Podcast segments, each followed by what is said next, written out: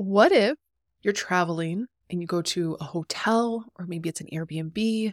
You've taken the time off work, you have spent a ton of money, and you show up and there's signs of water damage, and there might be even signs of mold in your Airbnb. Yes, you could move, you could choose a different hotel room, but what if multiple rooms are showing signs of water damage? This is what I'm going to address today how to combat mold when you travel. I'm Dr. Emily Kiberd. I'm a chiropractor and movement expert. I help women with Hashimoto's learn how to work out without the burnout. And I also help women start to identify root causes contributing to that inflammatory load that leads to Hashimoto's, that autoimmune thyroiditis. So I bring this up because last week I took a 10 day ski trip with my kids and my husband in Utah. We stayed at four different Airbnbs, and three out of the four had signs of water damage. And the three also had signs of mold.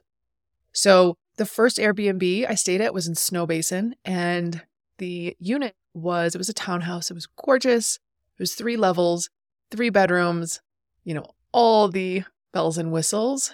And there was signs of water damage in the master bedroom, right around a ventilation vent coming from the ceiling, and then about five feet away, another sign of water damage about a foot in diameter. And so I texted the owner. I was like, hey, I noticed there's signs of water damage. She's like, yeah, one of the gutters overflowed with water. It leaked into the house. I had brought someone out. They said that it wasn't a big enough water event for mold to happen. And I was kind of like, well, mold doesn't work like that. It's not like a big water event means mold and a little water event means no mold. You have to test, not guess. She's like, well, I'm having someone come out next week. We were only there for three days, so I wasn't going to make a fuss about it. I was there with my family and my mother, who's 73. Yes, could we have packed up, found another Airbnb, gone through the hassle? 100%. But I wanted to go skiing. I wanted to get on with my day. I didn't want to spend a whole day trying to find a new unit, trying to get out of paying for the water damage unit. That was a choice. And I know some of you might be thinking, but Em, it's super dry in Utah. There's no mold there. Well, I can tell you from experience living in Colorado, which is also very dry, that I looked at about 20 different rentals and every single one had water damage. And even if it's dry, mold can grow within 24 hours of a water damage event. If I was in a hotel, I'd ask for another room. If there's water damage in one room, the mycotoxin particles that are getting breathed in are probably traveling through the air filtration system, the HVAC, through the entire hotel. So I'm going to share my six tips, six things I travel with in order to mitigate the mold exposure when it does happen. And so the number one thing I recommend is to travel with an air filter.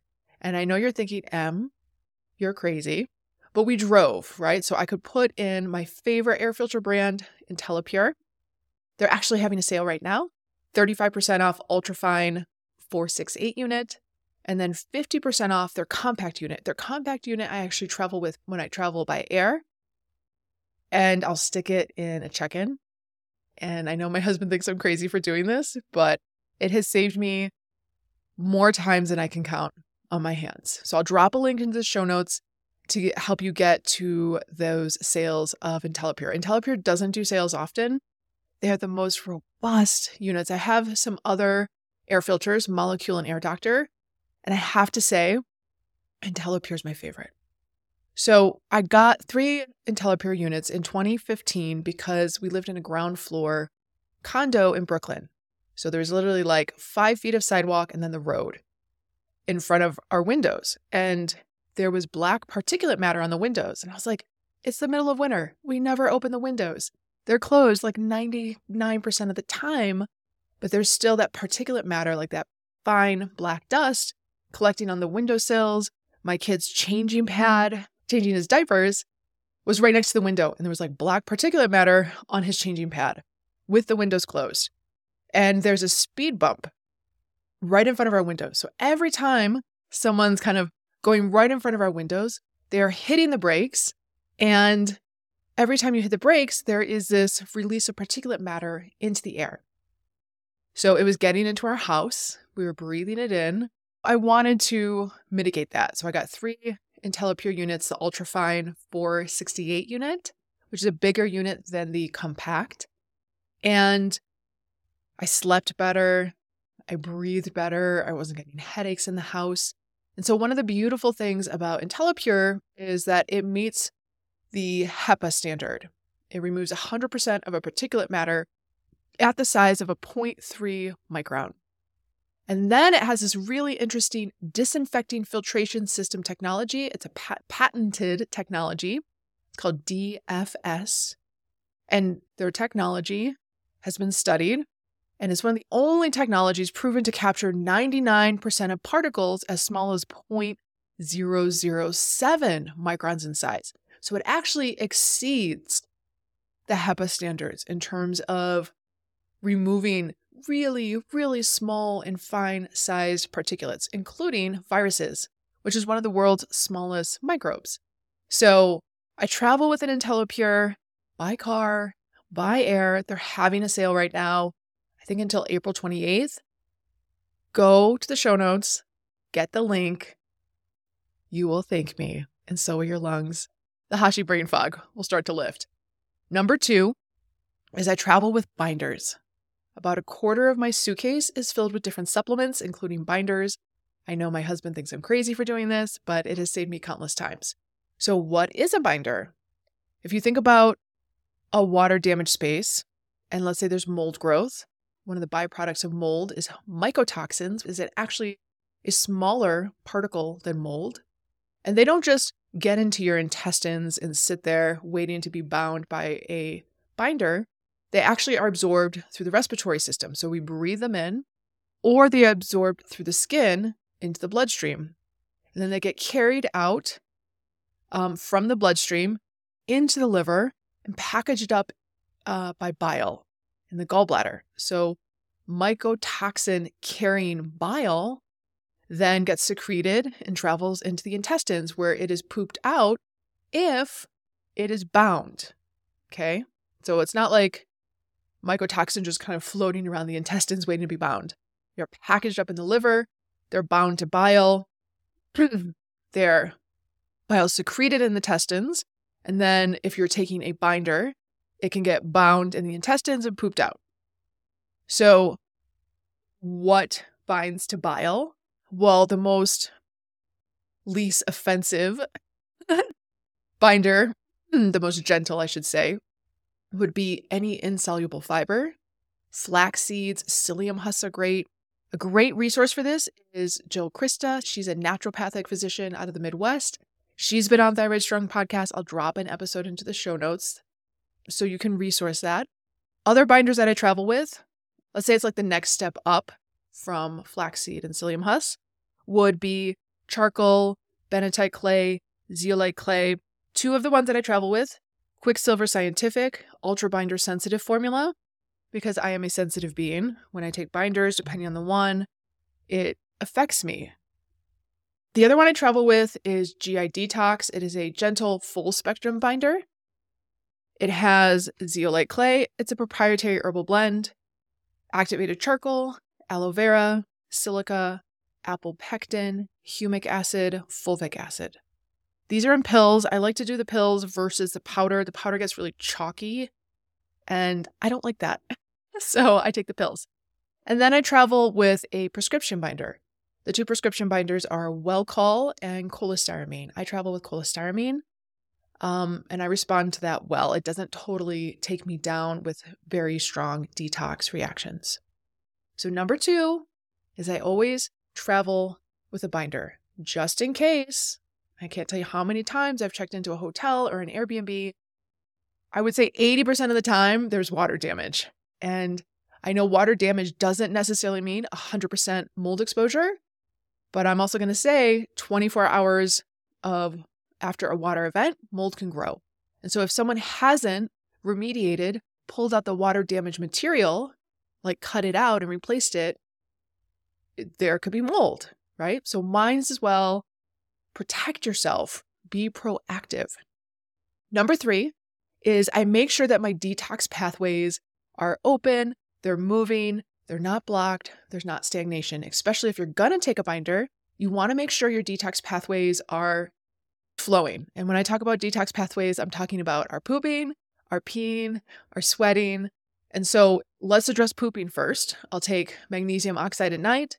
I'll take Cellcore bowel mover just to make sure I'm pooping, especially with traveling, especially to a drier climate.